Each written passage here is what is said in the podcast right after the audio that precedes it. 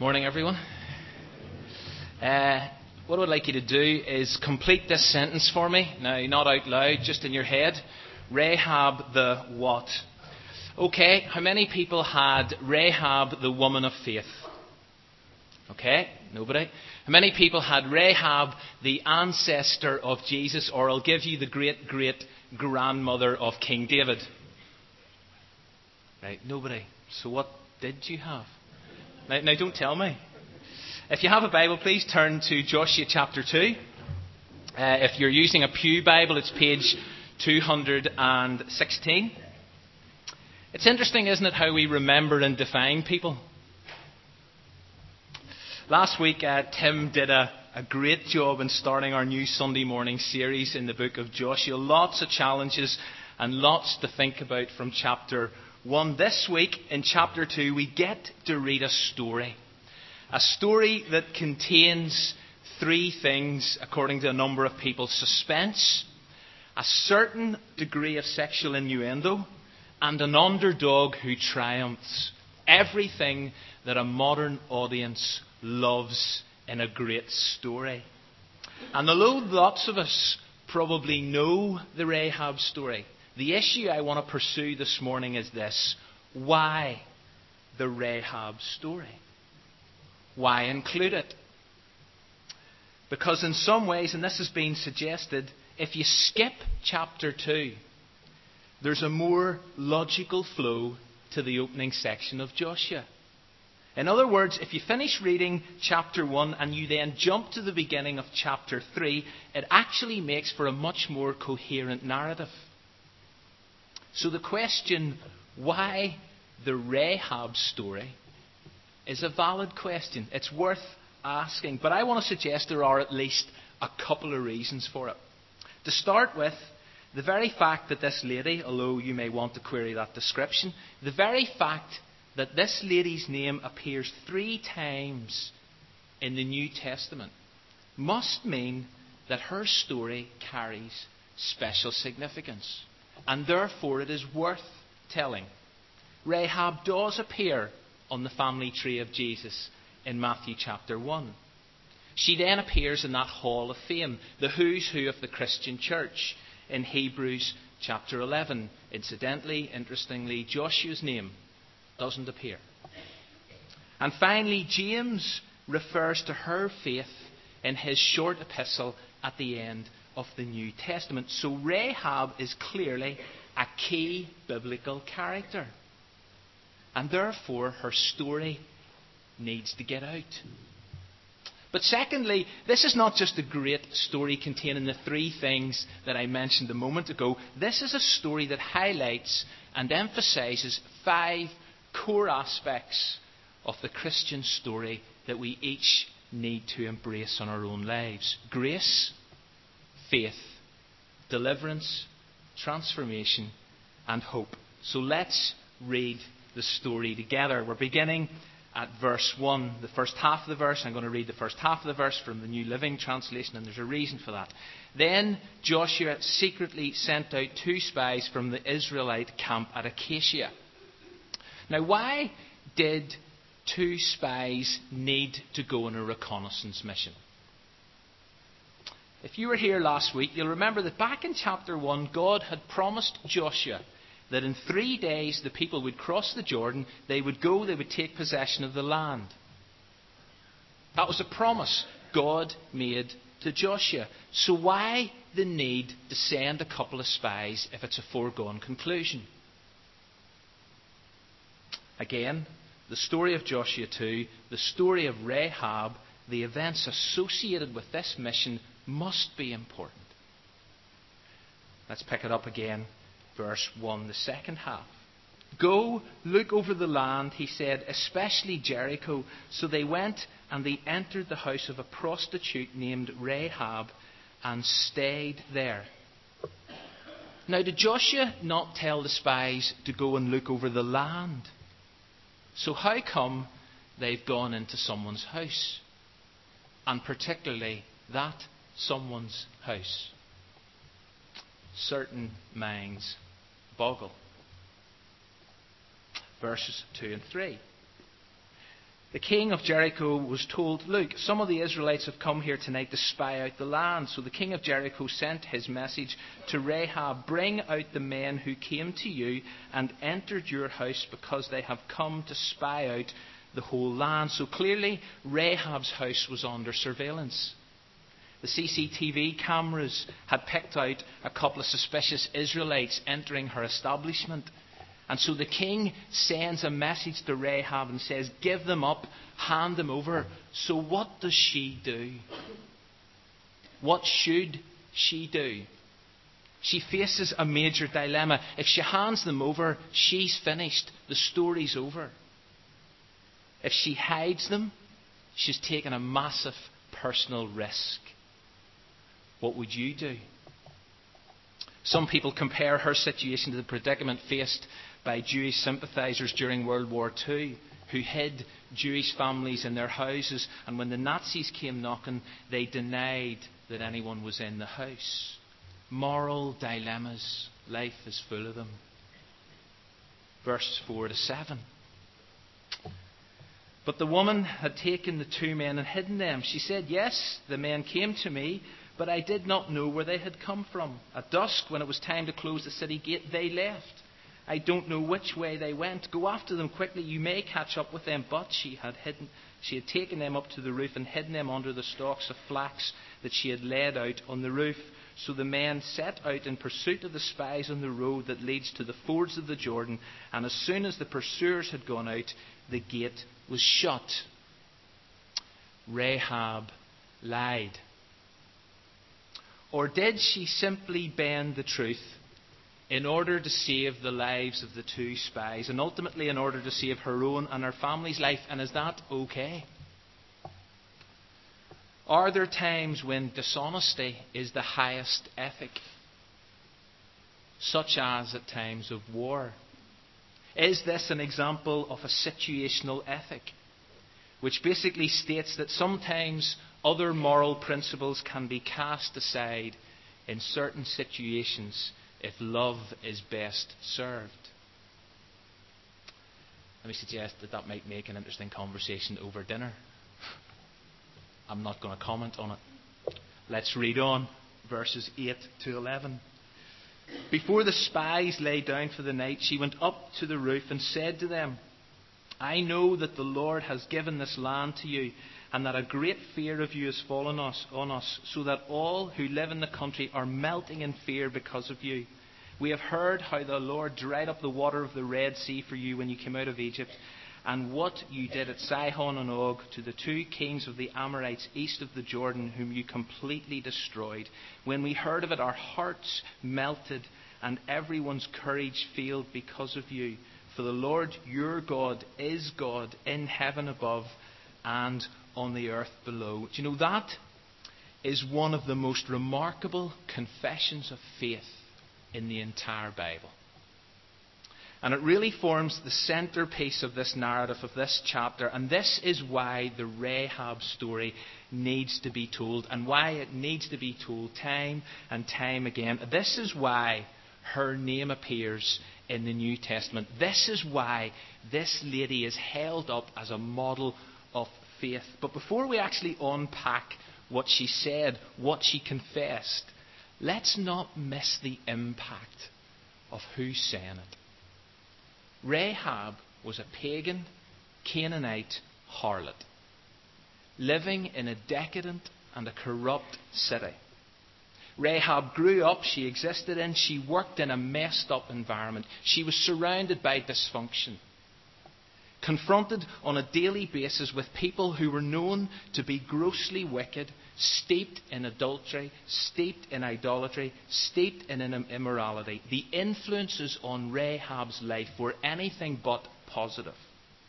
Rahab found herself in a context and in a culture that was a million miles away from God, a million miles away from God's values, a million miles away from godliness, and yet, in this, the most unlikely of places, and in this, the most unlikely of people, true faith was found. And sometimes, as Christians, we look around us at an increasingly godless society. And it is. Where anything goes. And we begin to wonder, and maybe we even find ourselves becoming slightly cynical about the possibility of certain people, of those people, of that person ever coming to faith in God.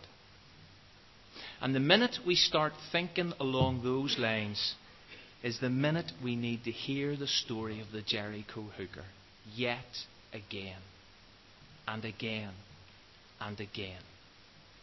Who, in spite of all the barriers and all the obstacles and all the odds that are stacked against her from our human perspective, expresses and demonstrates a faith in God. And I know we say this often, but the reminder here in Joshua chapter 2 makes it worth repeating. No one. No one is beyond the reach and the grace of God. Rahab wasn't. You and I aren't. In fact, anyone you care to mention isn't. And if that jars a bit, and if that shocks a little, and if that almost seems scandalous, then you are beginning to recognize then you are beginning to understand a key aspect of God's grace that it's outrageous, that it's mind blowing, that it's life altering. You see, a God of grace is far more concerned with our future than with our past. Rahab's background, her choices in life so far, may have meant that so many of us would have written her off, already condemned her. But God didn't. God saw her differently from how most people tend to see her. The New Testament says, and I think actually Nigel's already quoted it this morning, the New Testament says that while we were still sinners, Christ died for us.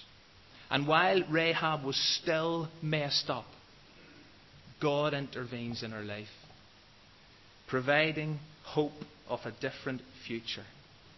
And what a future it is, and we'll come back to that. Now, please hear me when I say this. What we have done in the past does matter. I'm not for one moment saying that God condones the sinful choices, the behaviour, and the attitude of our lives to date.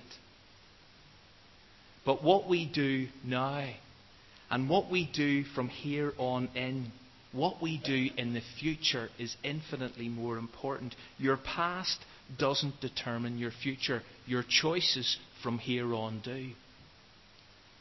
A God of grace calls us to move from our past into a future that we cannot grasp, but we can only live by faith. And that is Rahab's story. And please don't lose sight of who it is in this story that embarks on a new future. Her past story, a pagan Canaanite prostitute. Her future story, a woman of true Christian faith. And if you're here this morning and you're holding on to your past, and if you're here this morning and you're feeling defined by your past, maybe even paralyzed by your past, then please know that as a result of your personal confession of faith, today can be the first day of a brand new future. We must never write anyone off because grace makes beauty out of ugly things. Okay, let's look at what Rahab actually did say, plus the implications and the outcome. And without simplifying this too much, Rahab's core confession of faith, I think, can be captured like this Rahab heard what God had done and she believed. Rahab's heart was engaged. Rahab recognized who God is. Rahab cried for mercy. Look at the first three words of verse 10 and also words in verse 11. When we heard, or when or we have heard. You see, Rahab didn't see what God had done. But she was told about it. She heard the story of the events at the Red Sea. She heard about the Israelites' encounter with the two kings of the Amorites. And as a result of her hearing, she chose to believe. And that is why we must never, stop telling God's story. That is why we must never stop recalling the incredible things that God has done. That is why we as a church must pass on these stories because faith comes from hearing. Romans 10:17 puts it like this: faith comes from hearing the message. That is why Sunday by Sunday when we turn up here, we turn up here. This is why our kids are taught these stories. This is why we run Christianity Explored. This is why we tell the story of Jesus and the barking dog on Tuesday nights. That is why we retell the story of the cross here at Windsor Baptist Church every Sunday as we eat bread and as we drink wine. Why? Because we want people to hear the story. Because faith comes from hearing. Jesus in John 20 put it like this when he spoke into Thomas's life Because you have seen me, Thomas, you have believed. Blessed are those who have not seen and yet have believed. We haven't seen, but we've believed because we've heard. Rahab heard and her faith grew. But notice how Rahab's faith journey didn't just involve her mind, her heart was engaged. Look at verse 11. When we heard of it, she says, our hearts melted. And I know different people have different takes on what that term melted actually means. But Christian faith must impact the very core of our being. As we hear of what God has done, our hearts respond. So it's intellect and its emotion, its will and its intention. Christian faith, yes, it connects with our heads. It challenges our thinking, it transforms our mindsets, but it must also actively impact our hearts. It's got to move us. It's got to create a longing within us, a hunger within us. It's got to stimulate our feelings. Rahab's cold heart, it would seem, was melted and it was thawed by the reality of what she heard God had done. And then, thirdly, she recognized who God is. You see, Rahab lived at a time and in a place where people believed in numerous gods. Canaanite religious beliefs were polytheistic. In other words, numerous deities, numerous gods and goddesses were worshipped by the people, including Baal, including Ashtoreth. But in the second half of verse 11, Rahab reveals a stunning discovery and declares a critical statement of faith. She says this For the Lord, and notice it is the Lord in your translation, the Lord, capitals, Yahweh. For the Lord, Yahweh, your God, is God in heaven above and on the earth below. You see, true faith discloses an awareness of the one true God. And Rahab reached that place and she wanted to make it known. And we live in a context and we live in a culture where gods, countless gods, continue to compete for our attention, continue to compete for our worship. And an essential aspect of an authentic faith journey will be a recognition that Yahweh, the God of the Bible, is the one true God. Rahab's confession of faith reflected these three aspects. They were actually all meshed together a hearing, a believing, a heart engaging, a recognizing. And in order for us to nurture and grow and develop and deepen our Christian faith, I honestly believe that's a journey we need to continue to embark on. Where we keep hearing, where we keep believing, where our hearts keep engaging and where we constantly have our vision of God enlarged as we see who He is and as we declare to a watching, listening world who exactly God is. But let's read on. Let's pick up the story again in verse 12. Now then, Rahab says, Please swear to me by the Lord that you will show kindness to my family because I've shown kindness to you. Give me a sure sign that you will spare the lives of my father, my mother, my brothers, my sisters, and all who belong to them, that you will save us from death. You see, Rahab asked for mercy. Please show kindness. Please save us from death. And when we reach that place where we cry out to God and where we realize that, you know, without God, without His intervention, without His grace, without God's involvement in our lives, we do face impending danger. we do face death. We are ruined. And I know that that may sound extreme, and yet that is exactly the reality and the certainty that Rahab faced and we face. Rahab knew what lay ahead. She had heard of Israel's amazing, all powerful God. She had heard what he had done. She knew what he could do. She knew what he would do. And therefore, Rahab reached that place where she said, I need mercy. Please show kindness. Please save us from death. And as we engage with God's story, and as we come to terms with the reality of a godless future, which is distressing and is disturbingly bleak, as we come to a recognition that without God we are, in fact, ruined just as the people of Jericho were, then our need to cry out for mercy. I need to say, God, please show kindness to us. Please save us from death. And the minute we as a church reach a place where we downplay that, and we underestimate the importance of stressing the need to cry out to God for mercy, is the moment we have begun to lose it. And so, if you're wanting to discover certain characteristics of an authentic faith journey, there's four of them. But there's two others which Rahab demonstrated that I want to just mention. Rahab's faith was a faith with risk, and it was a faith that was active. You see, hiding the spies was a huge risk to take. And whenever the king's representatives came knocking and the inquiry team came inquiring, Rahab put her life on the line. She sent the search party off on a wild goose chase. She risked everything on her newfound faith. And in addition, there was nothing passive about this faith. This was a faith in action.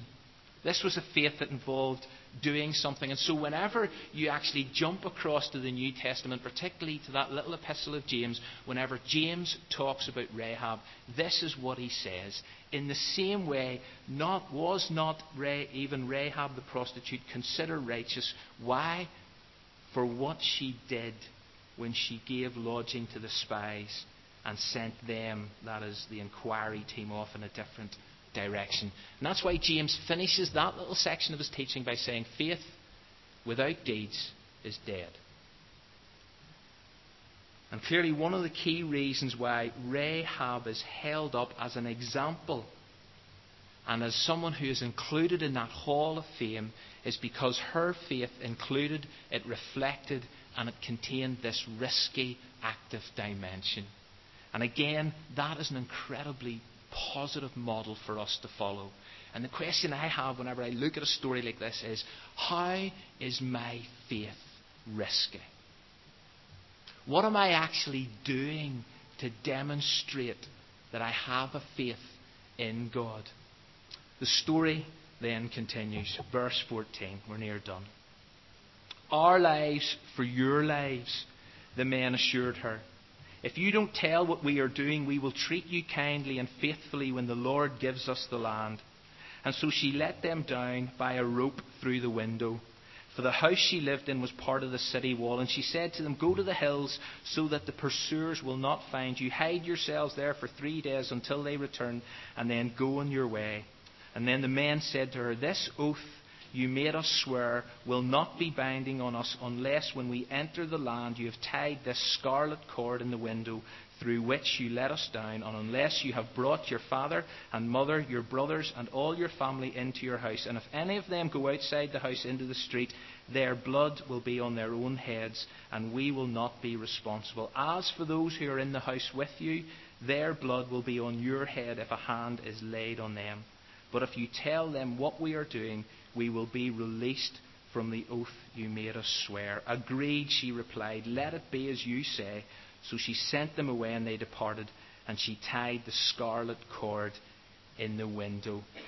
And I mean, and many of us do know that the imagery and the symbolism included in those verses is powerful. Rahab ties a scarlet cord from her window of her house located in the city walls, which was to become a sign of deliverance. that whenever the Israelites came rolling into town in a matter of days to do what needed to be done, that that scarlet cord would act as a sign that the occupants of that house were to be spared. And the two obvious connections to make, I know, are the blood on the doorposts in Exodus 12 and the blood on the cross in the four Gospels. Impending wrath is never a popular concept, never a great topic of conversation. And yet it's written into God's story. And therefore it's written into our story. But the hope of the Christian faith is that you can avoid the mess and the mayhem of God's wrath.